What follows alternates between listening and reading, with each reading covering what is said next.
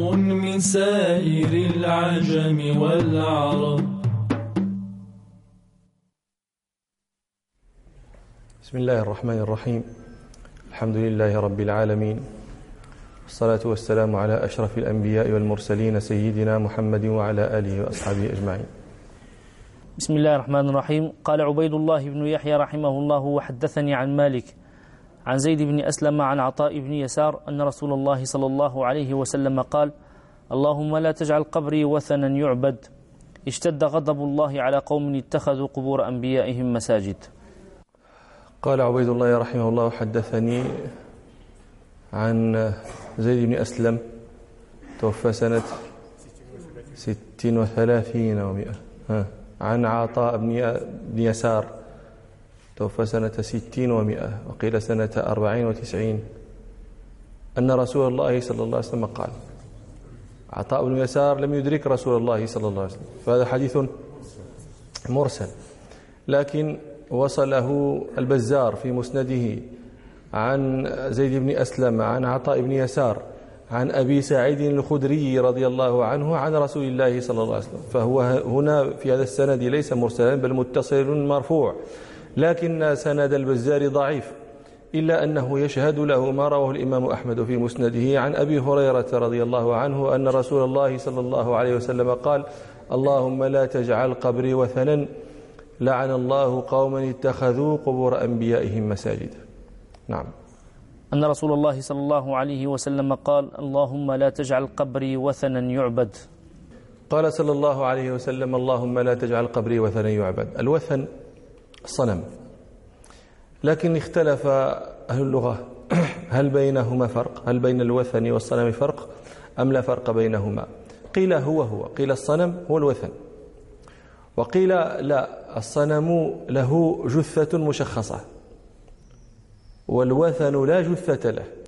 شيء منصوب لكن ليست له جثة جثة مشخصة. وقيل العكس. قيل الوثن هو ما له جثة. والصنم ما لا جثة له والحاصل أن كلا من الصنم والوثن مما عبد من دون الله تعالى كان له جثة أم لم تكن له نعم. أن رسول الله صلى الله عليه وسلم قال اللهم لا تجعل قبري وثنا يعبد. قال صلى الله عليه وسلم اللهم لا تجعل قبري وثنا يعبد. وهذا منه صلى الله عليه وسلم تحذير لأن يتخذ من أن يتخذ قبره صلى الله عليه وسلم وثنا وأن يتخذ مسجدا. وهذا هذا التحذير منه صلى الله عليه وسلم مخافة أن يقع الشرك في هذه الأمة لأن اتخاذ القبور مساجد واتخاذها أوثانا كان الأصل في حصول الشرك في البشر. فإن فإنهم في القديم كانوا إذا مات الرجل الصالح فيهم بنوا على قبره مسجدا وصوروا صورة ذلك الرجل ذلك الرجل الصالح صوروها وعبدوا الله عند قبره وعند صورته. لماذا؟ ليتصوروا صورته ليتذكروا عبادته ويتذكروا طريقته ويتعظوا بمصيره ويعبدوا الله عند قبره. ثم مضى على هذا زمن وخلف من بعد أولئك أخلاف. رأوا صنيع الآباء من من من عبادة عند تلك الصور وعند تلك الأوثان وعند تلك القبور. ولم يعرفوا مقاصد آبائهم من العبادة هناك. وزين لهم الشيطان أعمالهم وألقى إليهم أن آباءكم كانوا يعبدون تلك القبور وتلك الأوثان وتلك الصور فعبدوها فكان هذا أصل حصول الشرك في البشر. وإلا فآدم أبوهم عليه السلام لم يكن مشركا. فلهذا حذر النبي صلى الله عليه وسلم من ذلك مع أنه صلى الله عليه وسلم لا, لا, تلحقه تبعة في ذلك. أرأيتم لو اتخذ قبره صلى الله عليه وسلم وثنا؟ لو اتخذ قبره وثنا أكان يلحقه صلى الله عليه وسلم هو ضير؟ لا لا لا ضير حاشا وكلا. قد قد قد قد عبد عيسى عليه السلام من دون الله ولا وذلك لا يضير عيسى عليه السلام شيئا. وقد قال ربنا سبحانه وإذ قال الله يا عيسى ابن مريم أنت قلت للناس اتخذوني وأمي إلهين من دون الله؟ قال سبحانك ما يكون لي أن أقول ما ليس لي بحق. إن كنت قلته فقد علمته. تعلم ما في نفسي ولا أعلم ما في نفسك إنك أنت علام الغيوب. ما قلت لهم إلا ما أمرتني به أن اعبدوا الله ربي وربكم وكنت عليهم شهيدا ما دمت فيهم. فلما توفيتني كنت أنت الرقيب عليهم وأنت على كل شيء شهيد.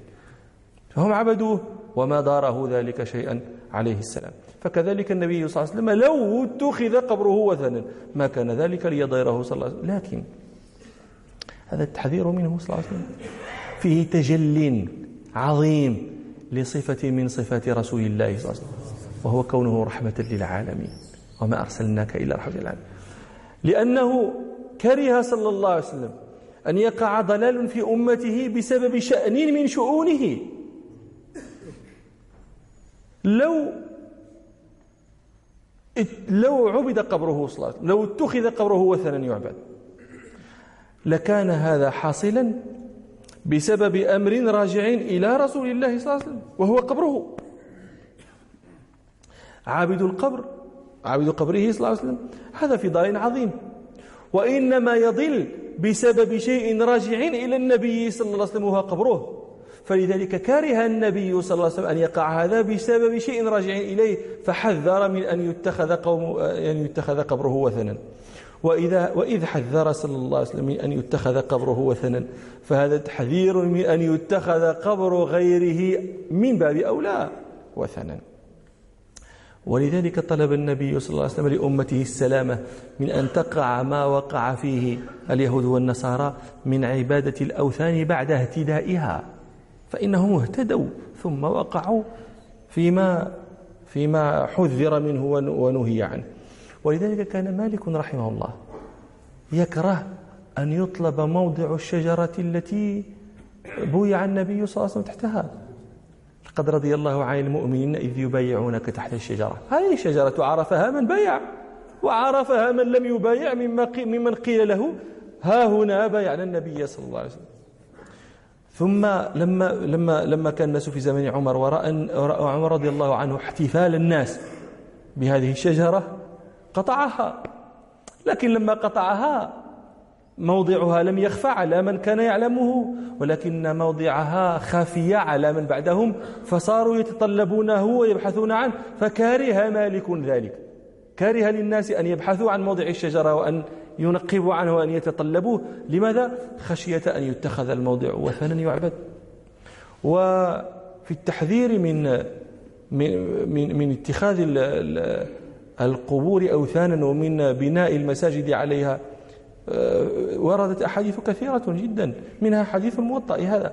لا تتخذوا آه، قبري وثن يعبد. اشتد غضب الله على قوم اتخذوا قبور أنبيائهم مساجد من هذه الأحاديث ما رواه الشيخان عن عائشة رضي الله عنها. قالت قال رسول الله صلى الله عليه وسلم لعن الله اليهود والنصارى اتخذوا قبور أنبيائهم مساجد. قالت ولولا ذاك لأبرز قبره غير أنه خشي أن يتخذ مسجدا. ومن هذه الأحاديث ما رواه الشيخان عن أبي هريرة رضي الله عنه أن رسول الله صلى الله عليه وسلم قال لعن الله اليهود والنصارى اتخذوا قبور أنبيائهم مساجد. ومن هذه الأحاديث ما رواه الشيخان عن عائشة وابن عباس رضي الله عنهم أنهما قالا لما نزل برسول الله صلى الله عليه وسلم يعني الموت لما نزل برسول الله صلى الله عليه وسلم طفق يطرح خميصة على وجهه صلى الله عليه وسلم. فإذا اغتم كشفها عن وجهه. فقال وهو كذلك لعنة الله على اليهود والنصارى اتخذوا قبور أنبيائهم مساجد قال يحذر مثل ما صنعوا. ومن ذلك ما رواه الشيخان أن أم سلمة رضي الله عنها ذكرت لرسول الله صلى الله عليه وسلم كنيسة رأتها بأرض الحبشة يقال لها مارية. فذكرت له صلى الله عليه وسلم ما فيها ما رأته فيها من الصور. فقال رسول الله صلى الله عليه وسلم أولئك قوم إذا مات العبد إذا مات فيهم العبد الصالح أو الرجل الصالح بنوا على قبره مسجدا وصوروا فيه تلك التصاوير أولئك شرار الخلق عند الله.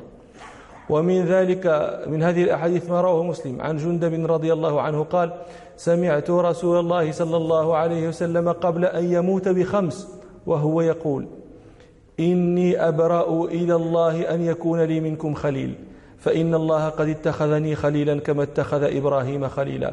ولو كنت متخذا من أمتي خليلا لاتخذت أبا بكر خليلا. ألا وإن من كان قبلكم كانوا إذا مات فيهم الرجل الصالح اتخذوا قو... ألا وإن من كان قبلكم كانوا يتخذون قبور أنبيائهم وصالحيهم مساجد. ألا فلا تتخذوا القبور مساجد إني أنهاكم عن ذلك. ومن ذلك أيضا ما رواه ابن حبان وابن خزيمة وغيرهما عن عبد الله بن مسعود رضي الله عنه أن رسول الله صلى الله عليه وسلم قال إن من شرار الخلق من تدركه الساعة وهم أحياء ومن يتخذون القبور مساجد. ولهذه المعاني لهذه الأحاديث وما في معناها. بالغ المسلمون في آه، سد الذريعة في قبر رسول الله صلى الله عليه وسلم. أنتم تعلمون أن أن بيوت النبي صلى الله عليه وسلم بيوت أزواجه كانت محيطة آه، بالمسجد. ليس بينها وبين المسجد إلا جدار المسجد. فلما كثر الناس في المدينة وضاق عنهم المسجد احتاجوا أن يوسعوه. فلما وسعوه دخلت فيه بيوت أزواج النبي صلى الله عليه وسلم ومن تلك البيوت التي دخلت بيت عائشة رضي الله عنها وفيه قبر رسول الله صلى الله عليه وسلم وقبر صاحبيه. فصارت القبور في المسجد. فسدا لهذه الذريعة وفرارا من هذا الذي حذر الله رسول الله صلى الله عليه وسلم منه بنوا بنى المسلمون على على هذه القبور بنوا عليها حيطان. هم هم بنوا حائطين لكن بنوا بنوا الحائطين على على صفة محرفة. هكذا. بحيث التقى الحائطان في الطرف وكأن البناء صار يعني شبيها بالمثلث. بحيث إنه من أراد أن يستقبل القبر من أراد أن يستقبل القبور لا يمكنه أن يكون مستقبلا للقبلة. ومن أراد أن يستقبل القبلة لا يمكن أن يكون مستقبلا للقبور. بنوا الحيطان وأعلوها وسدوا المداخل إليها حتى لا تظهر القبور في المسجد في فيقع ما حذر ما حذر صلى الله عليه وسلم منه. ثم خشي المسلمون أن يتخذ موضع موضع القبر قبلة لأن القبور هذه في في أمام في مقدمة المسجد. ولا بد أن يصلي المسلمون خلفها فستكون في قبلتهم فلهذا حرفوا هذا البنيان. لكن طبعا وقع تغيير بعد ذلك في عهد المماليك ثم وقع تغيير آخر في عهد بني عثمان دولة العثمانيين. فصار الآن وهو وهو وهو الحاصل وهو الواقع الموجود إلى الآن القبور تقع في بناء مربع الشكل مسور بالحيطان العالية وهي التي فوقها القبة الخضراء الظاهرة آه، الظاهرة لمن ينظر في سقف المسجد. وحول الحيطان ساتر فالذي يصلي الآن وإن كان أمامه القبور فإنه لا يصلي إليها لوجود هذه الحيطان وهذا الساتر. آه، نعم. قال صلى الله عليه وسلم اللهم لا تجعل قبري وثنا يعبد اشتد غضب الله على قوم اتخذوا قبور أنبيائهم مساجد. اشتد غضب الله على قوم اتخذوا قبور أنبيائهم مساجد. نعوذ بالله مما يكون سببا في اشتداد غضب الله. وعذب هؤلاء. إذا اشتد غضب الله عليهم هذا هذا أكبر مهيع لهم إلى العذاب نسأل الله العافية إذا اشتد غضب الله عليهم. ولهذا قلنا آه، حذر النبي صلى الله عليه وسلم من ذلك. وقد قال الزرقاني في الزرقاني هذا شريح الموطأ وقال فيما معنى ما معنى اتخاذ القبور مساجد؟ قال احتمل هي أن تكون الصلاة إليها ويحتمل أن تكون الصلاة عليها. وهذا الحديث فيه دليل لمالك فيما ذهب إليه من سد الذرائع. الرسول صلى الله عليه وسلم منع من اتخاذ القبور مساجد حماية لجانب, لجانب التوحيد لأن لا يعبد غير الله مع الله. فسد الذريعة آه، إلى ذلك. سد الذريعة إلى سبب قد يوصل إلى الشرك. وهذا شيء قاله المالكية. ما ما هو الذرائع؟ الذريعة ما هي؟ الذريعة بعض الأصوليين يعرفونها تعريفا أدبيا. يقولون الذريعة هي التوصل بالمباح إلى ما فيه جناح. أن أن أن يفعل أن يكون العمل في نفسه لا مفسدة فيه. ليس فاسدا ليس سيئا ليس حراما ليس مكروها. يكون مباحا. العمل في نفسه مباح. لكن يكون هذا العمل هو في نفسه وسيلة إلى محرم. هو في نفسه مباح. لكنه يوصل إلى محرم. فيمنع ذلك المباح. هذا هو سد الذريعة. سدت الوسيلة المباحة الموصلة إلى غير مباح الموصلة إلى غير مباح. مثال. في البوادي ناس تحتاج إلى حفر الآبار. فيجيئون إلى طريق يمر منه الناس تمر منه البهائم فيحفرون فيه بئرا. حفر البئر في نفسه مباح. لكن هذا المباح الذي هو حفر البئر في الطريق يتوصل به إلى محرم وهو سقوط الناس فيه وهو سقوط البهائم فيه وإهلاك الناس والبهائم هذا شيء محرم. الفعل في نفسه مباح لكن يتوصل به إلى محرم فسد ذي الذريعة ومنع من ذلك المباح فيقال حفر البئر هنا حرام. لماذا؟ سدا للذريعة. الذريعة عندنا عند العلماء ثلاثة أقسام. قسم معتبر إجماعا وقسم ملغى إجماعا وقسم وقع فيه خلاف هو الذي يذهب إليه المالكية وغيرهم يخالفهم فيه. قسم معتبر بإجماع. جميع العلماء يعتبرون هذه الذريعة ذريعة ويسدونها مثل هذا الذي ذكرناه سد حفر البئر مباح ولكن في الطريق هو سبب إلى إهلاك الناس وإهلاك البهائم فيحرم مثلا آه، سب صنم إنسان. هذا بوذا ما زالت الناس تعبد الأصنام. لا يقول أحد كيف تمثل أنت بالأصنام؟ وما ما زالت الناس تعبد الأصنام؟ نعم ما زالت تعبده. فيجيء مثلا تجيء إلى عابد صنم. نسأل الله العافية. تسب صنمه فيسب الله رب العالمين. تسب معبوده فيسب معبودك. سب الصنم في نفسه أنت تسب حجرة سب الصنم في نفسه مباح. لم لكن لما كان هذا السب يتوصل به إلى سب رب العالمين حرم سب الصنم لهذا. سدا للذريعة. هذه ذريعة معتبرة بالإجماع. القسم الثاني ذريعة ملغاة بالإجماع لا يعتبرها أحد. مثال يجيك يجيئك إنسان فيقول لك نحن نمنع من غرس العنب. نمنع نمنع. لا يغرس أحد عنبا. لماذا؟ لأنه قد يعصر خمرا. طبعا ينبغي أن تفهموا. الآن هناك أنا سئلت عن هذا. هناك من الناس هذا شيء الفقهاء يعرفونه. من الناس من يزرع نوعا من العنب للخمر فقط. هو لا لا يبيعه الأسواق. هذا محرم طبعا. وكلامنا ليس في هذا. إنما كلامنا أن يجي المفتي فيقول أنا أمنع من غرس العنب في الدنيا. لماذا؟ لأنه قد يتخذ خمرا. نقول له هذه ذريعة ألغاها العلماء بالإجماع. لم يعتبروها ولم يحرموا غرس العنب بسبب هذا. مفهوم. ولهذا يقول الشيخ سيدي عبد الله بن إبراهيم العلوي صاحب المراقي يقول وانظر تدلي دوالي العنب في كل مشرق وكل مغرب. في في كل مشرق وكل مغرب ترى دوالي العنب جمع دالية الدالية إحنا نقولوا الدالية الدوالي مدلاه هنا وهنا معناه أن العلماء في المشرق والمغرب لم يعتبروا هذه الذريعة. مثل ذلك أيضا هذه الذرائع الملغاة. يقول لك مثلا إنسان أنا أمنع أحرم على أكثر من أسرة أن يشترك أن, أن, أن يشتركوا في سكن واحد.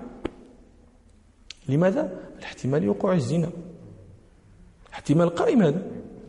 نقول له لكن هذه ذريعة ملغاة إجماعا ألغاها لم يعتبرها أحد من العلماء. وقسم ثالث وهو المختلف فيه. يمثلون له مثلا بنوع بيوع الآجال نوع من بيوع الآجال تجيء إلى إنسان مثلا إلى بائع. تقول له أريد منك أريد هذا الهاتف. بكم تبيعه؟ يقول بكم تقول له بكم تبيعه إلى أجل إلى شهر مثلا حتى تخلص. يقول لك أبيعك هو بألف درهم. فتأخذ التليفون تأخذ الهاتف. صار ملكا لك؟ ولكن لا تدفع الثمن الآن إلى شهر. ثم تقول له كم تشتريه مني الآن؟ فيقول لك نشتريه منك ب 800 درهم الآن.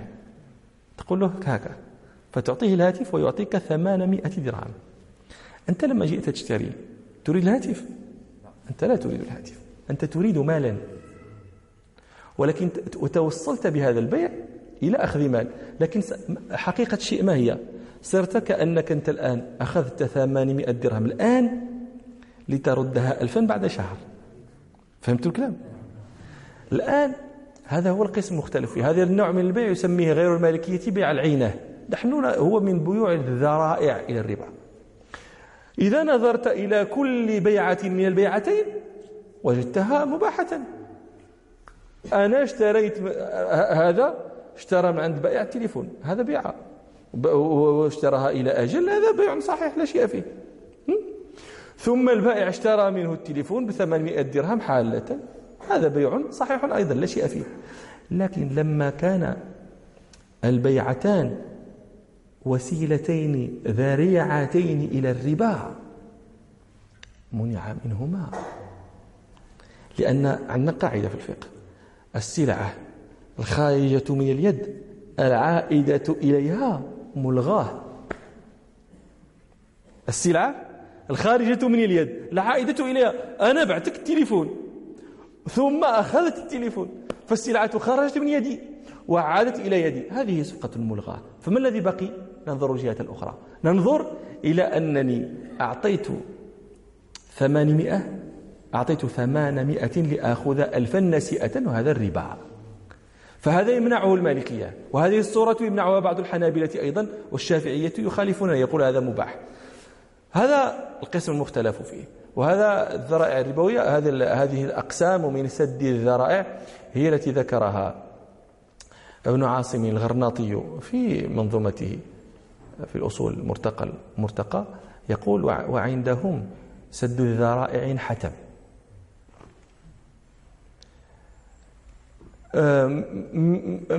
كمثل الامتناع من سب الصنم. هذا انحتم إجماعا. وبعضها لم يعتبر كالحجر من اغتراس الكرم خوف الخمر. هذا لم يعتبر. وقسمها الثالث عند مالك معتبر لديه في المسالك كمثل دعوى الدم دون المال في رأيه والبيع للآجال نعم. قال عبيد الله بن يحيى رحمه الله وحدثني عن مالك عن ابن شهاب عن محمود بن الربيع الأنصاري أن عتبان بن مالك رضي الله عنه كان يؤم قومه وهو أعمى وأنه قال, وأنه قال لرسول الله صلى الله عليه وسلم إنها تكون الظلمة والمطر والسيل وأنا رجل ضرير البصر فصلي يا رسول الله في بيتي مكانا أتخذه مصلى. فجاءه رسول الله صلى الله عليه وسلم فقال أين تحب أن أصلي؟ فأشار له إلى مكان من البيت فصلى فيه رسول الله صلى الله عليه وسلم. قال عبيد الله رحمه الله حدثني عن مالك عن ابن شهاب توفى سنة 24 ومئة عن عن محمود بن الربيع الأنصاري. كلكم عندك عندكم محمود بن الربيع. ماذا عندك؟ محمود بن لبيد. وأنت؟ بن لبيد. والسارد سمعتموه يقرأ. بن الربيع. انظروا. رواية يحيى. بن شهاب عن محمود بن لبيد الأنصار. هذه هي رواية يحيى. لكن قد تجدون في كثير من النسخ عن محمود بن الربيع. رواية يحيى التي ندرس هي محمود بن لبيد. لكنها غلط. مفهوم؟ رواية يحيى غلط يحيى بن يحيى الليثي غالطة في قوله محمود بن لبيد. الصواب هو محمود بن الربيع. هذا هو الصواب. يحيى خالفه سائر رواة الموطأ وكل رواة هذا الحديث كلهم يقول محمود بن الربيع لكن ماذا قال يحيى؟ ماذا قال يحيى؟ قال محمود بن لبيد فيجب أن يبقى تبقى رواية يحيى على الخطأ. مفهوم؟ الآن لماذا تجدون محمود بن الربيع لأن هؤلاء الذين يح... هؤلاء كثيرا لأن كثيرا من المحققينات وأنا أتعمد هذا الجمع الذي لا يوجد في العربية. يصححون الرواية. يجدون هذا كلام مشهور معروف عند العلماء أن يحيى غالط. فيجيء هذا الإنسان فيصلح رواية يحيى. يزيل هذا الغلط ويكتب فيه ما يكتب ما كان محمود بن لبيد الذي هو غلط. الصواب هو محمود بن الربيع. طيب هب أن الأمر انتشر هكذا. وتونسي محمود بن لبيد وبقي على الصواب. إذا قرأت أنت كلام عياض أو كلام ابن عبد البر أو كلام الزر أو كلام كل متكلم في هذا في في شرح الموطأ وتقول ترى هؤلاء يقول محمود بن لبيد وأنت تنظر في نسخ الموطأ عندك لا تجد شيئا اسمه محمود بن لبيد لا تجد إلا محمود ماذا تقول في نفسك؟ تقول ماذا يقول هؤلاء؟ هؤلاء يتجنون على يحيى إنما يحيى رواه على الصواب. وإنما الفظاعة والشناعة والغلط والمصيبة وقعت لنا من هؤلاء المحققينات لا ينبغي أن يتصرف في كتاب الكاتب. أرويه هكذا أنت ترويه. أنت تروي رواية يحيى. إذا قلت ابن مالك عن ابن شهاب عن محمود بن الربيع هذه ليست رواية يحيى.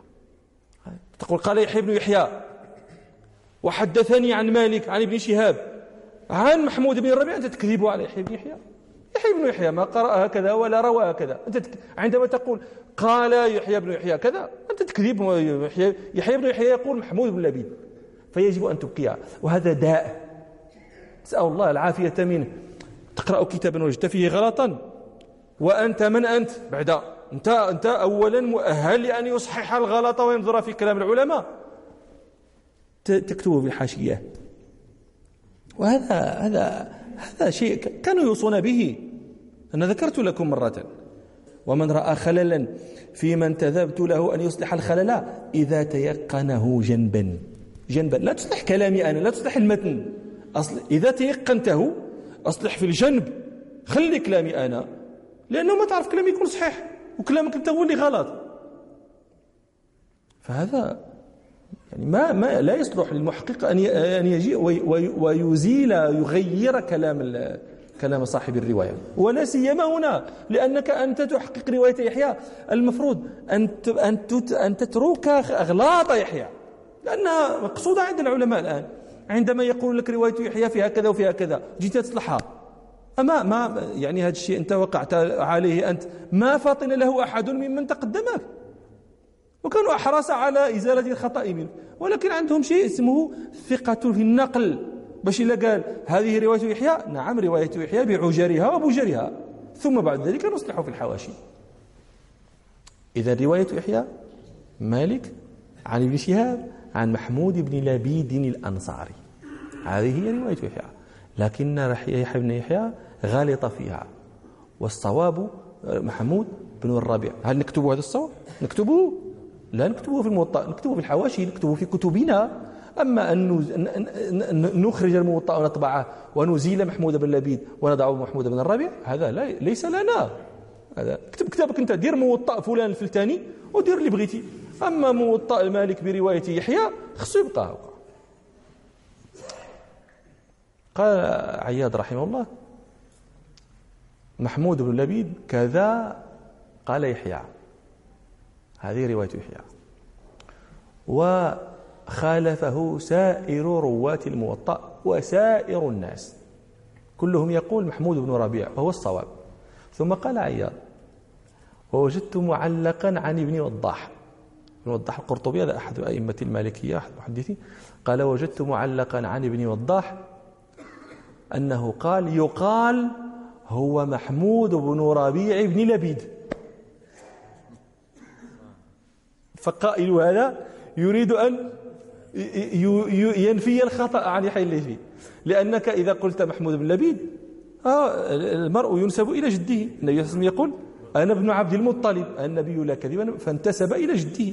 فسواء أقيل محمود بن ربيع أو محمود بن لبيد فكل صواب لأنه مرة نسب إلى أبيه ومرة نسب إلى جده. هكذا وجد القاضي عياض معلقا عن ابن وضاح ليس من قوله هو ولكن قال يقال. وهذا الذي علق عن ابن وضاح قاله ابن خزيمة أيضا. إمام الأئمة ابن خزيمة رحمه الله قال هو محمود بن ربيع بن لبيد. لكن يشكل على هذا أن أحدا من النسابين لم يذكر في نسب محمود بن الربيع لبيدا ما ذكروه أصلا. وقال ابن حجر استبعد ابن حجر قاله وذكر ابن حجر وجه آخر لاستبعاد قال ولا سيما.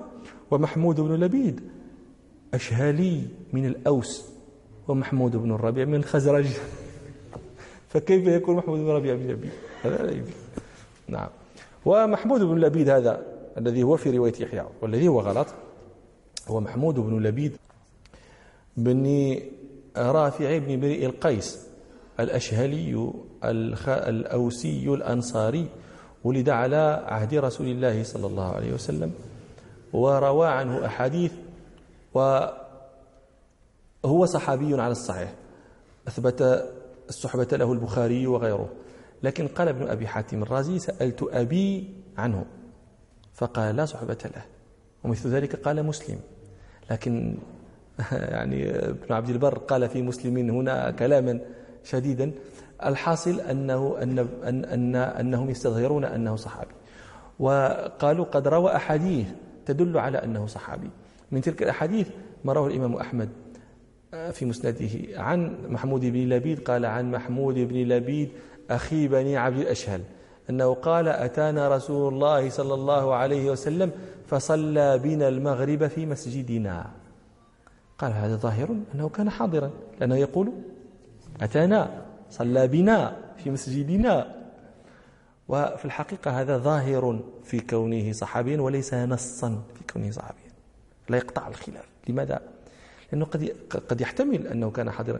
ولكن قد يحتمل أنه يقول أتانا أي, يقصد قومه. يقصد قومه. أنتم مثلا تقولون جاءنا فلان الأمير الفلاني العالم الفلاني. ما كنت مولودا أصلا أنت. ولكن جاءنا يعني جاءنا نحن المغاربة وأنت مغربي. فكذلك هنا قد يحتمل جاءنا أين فصلى بنا أي بقومنا. هذا محتمل. ولكن الأظهر الله أعلم أنه أنه صحابي. أما محمود بن الربيع هذا الذي هو صواب الرواية فهو محمود بن الربيع آه، آه، بن سراقة بن عمرو الأنصاري الخزرجي آه، ولد على عهد النبي صلى الله عليه وسلم ولما كان ابن خمس سنين جاءهم النبي صلى الله عليه وسلم في بيته وأخذ ماء من دلو دلو كانت معلقة في بئر عندهم في الدار فأخذ النبي صلى الله عليه وسلم من تلك الدلو ماء فجعله في فمه الشريف صلى الله عليه وسلم ثم مجه في وجه الغلام محمود بن الربيع. فهو تذكر تلك المجة قال وهو يحدث بهذا هو رجل. قال عقلت مجة مجها رسول الله صلى الله عليه وسلم في وجهه من ماء من دلو في دارنا. نعم. عن محمود بن لبيد الأنصاري أن عتبان بن مالك رضي الله عنه كان يؤم قومه وهو أعمى. عتبان بن مالك بن عمرو بن العجلان الأنصاري الخزرجي آه، البدري أحد أصحاب النبي صلى الله عليه وسلم وكان النبي صلى الله عليه وسلم آخى بينه وبين عمر بن الخطاب ومات في خلافة معاوية رضي الله عنه. نعم. عن محمود بن لبيد الأنصاري أن عتبان بن مالك رضي الله عنه كان يؤم قومه وهو أعمى. كان يؤم قومه وهو أعمى. في هذا دليل على جواز إمامة الأعمى وهو مذهب المالكية. يقول بشار وجاز للعنين أن يؤم ومن يخالف فرعنا. والأعمى.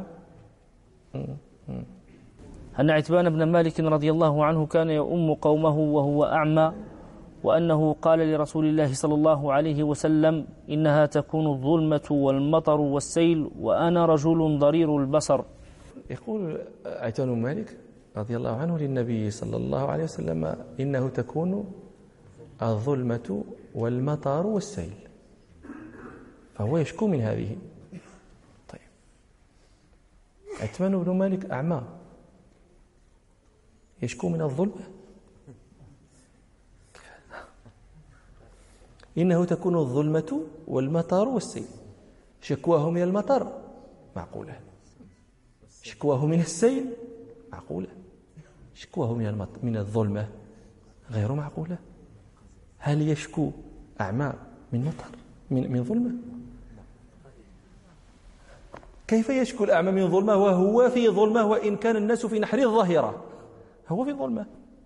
فكيف يشكو منها يذكرون أن رجلا أعمى يمشي بالليل وعلى رأسه جرة ويحمل قنديلا.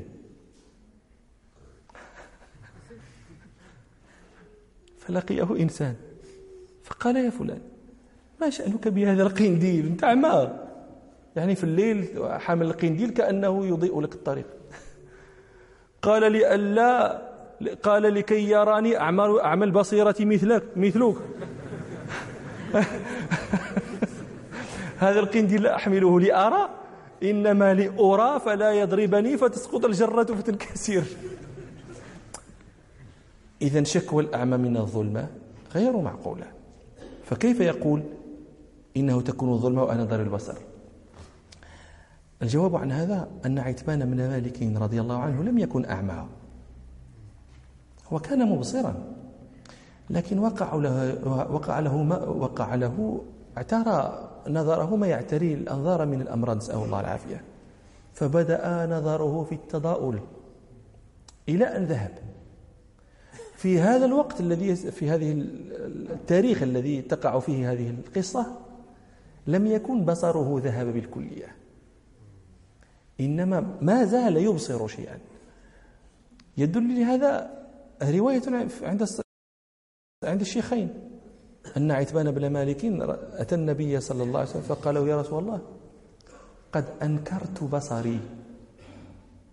أنكرته أنكرت ما كنت أعرف منه. قد أنكرت بصري وإني أصلي قومي إلى آخر الحديث. وفي رواية عند مسلم قال قال أصاب بصري بعض الشيء. ما قال ذهب؟ قال أصاب بصري بعض الشيء. فبعثت إلى النبي صلى الله عليه وسلم إني أحب أن تأتيني فتصلي في منزلي فأتخذه مصلى إلى آخر الحديث. وفي رواية عند الطبراني لما ساء بصري. إذا لما هو في هذه القضية هنا ساء بصره وأنكر بصره وأصابه بعض الشيء لكنه لم يذهب بالكلية. ولكن لما كان موشكا للذهاب قال أنا ضرير. أنا ضرير أنا رجل ضرير البصر؟ أي أكاد أكون ضرير البصر. لأن ما قارب الشيء يعطى حكمه. وإذا بهذا التقرير نفهم آه، شكواه من الظلمة كما شكا من السيل ومن المطر. وإنها تكون الظلمة والسيل والمطر هو السيل هذا كان بينه وبين مسجد قومه الذي يصلي فيه كان واد فإذا كثرت الأمطار نحن نقول حمل الواد. ها في في في في الصحيحين أن عتبان بن مالك أتى النبي صلى الله عليه وسلم فقال له يا رسول الله قد أنكرت بصري وإني أصلي لقومي. فإذا كانت الأمطار سال الوادي الذي بيني وبينهم لم أستطع أن آتيهم فأصلي لهم. فجاءه النبي صلى الله عليه وسلم. نعم. أن عتبان بن مالك رضي الله عنه كان يؤم قومه وهو أعمى وأنه قال لرسول الله صلى الله عليه وسلم إنها تكون الظلمة والمطر والسيل وأنا رجل ضرير البصر فصل يا رسول الله في بيتي مكانا أتخذه مصلى.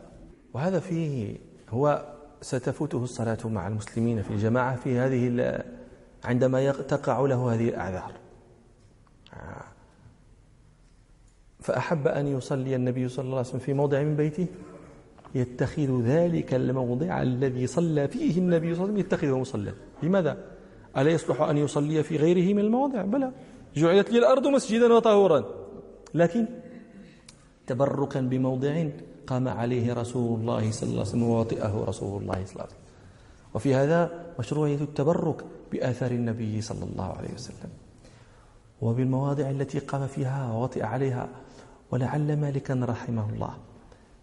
أخرج هذا الحديث بعد حديث آه، النهي عن اتخاذ قبره وثنا ليفرق بين المعنيين وأنه يجوز التبرك بآثاره صلى الله عليه وسلم.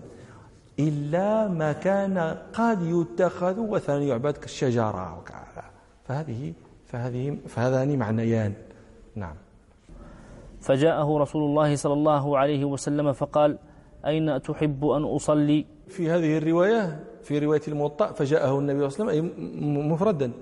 لكن في رواية في في في في الصحيح جاءه فغدا أبو بكر معه صلى الله عليه وسلم. وفي رواية عند مسلم فجاء النبي صلى الله عليه وسلم ومن شاء الله من أصحابه. فقد يحتمل أن جاء النبي صلى الله عليه وسلم أولا أو قد واعد أبا بكر وجاء معا ثم لما دنيا من من البيت أو عند الدخول وجاء غيرهم فدخلوا جميعا. نعم. فأشار له إلى مكان من البيت فصلى فيه رسول الله صلى الله عليه وسلم. صلى رسول الله صلى الله عليه وسلم إماما. اتخذ العلماء هذا دليلا على جواز أن يصلي المزور إماما أن يصلي الزائر إماما بالمزور إذا رضي المزور بذلك. الأصل أن صاحب البيت هو إمام الناس. قال رسول الله صلى الله عليه وسلم في الحديث الصحيح ولا يؤمن الرجل الرجل في سلطانه. هذا الأصل أن الرجل لا يؤم الرجل في سلطانه في بيته. لكن إذا أذن ذو السلطان أن يؤم في سلطانه فهذا لا بأس به وهذا آه، لهذا الحديث وغيره. وإلى مجلس آخر إن شاء الله. سبحانك اللهم وبحمدك أشهد أن لا إله إلا أنت أستغفرك وأتوب إليك. الحمد لله رب العالمين.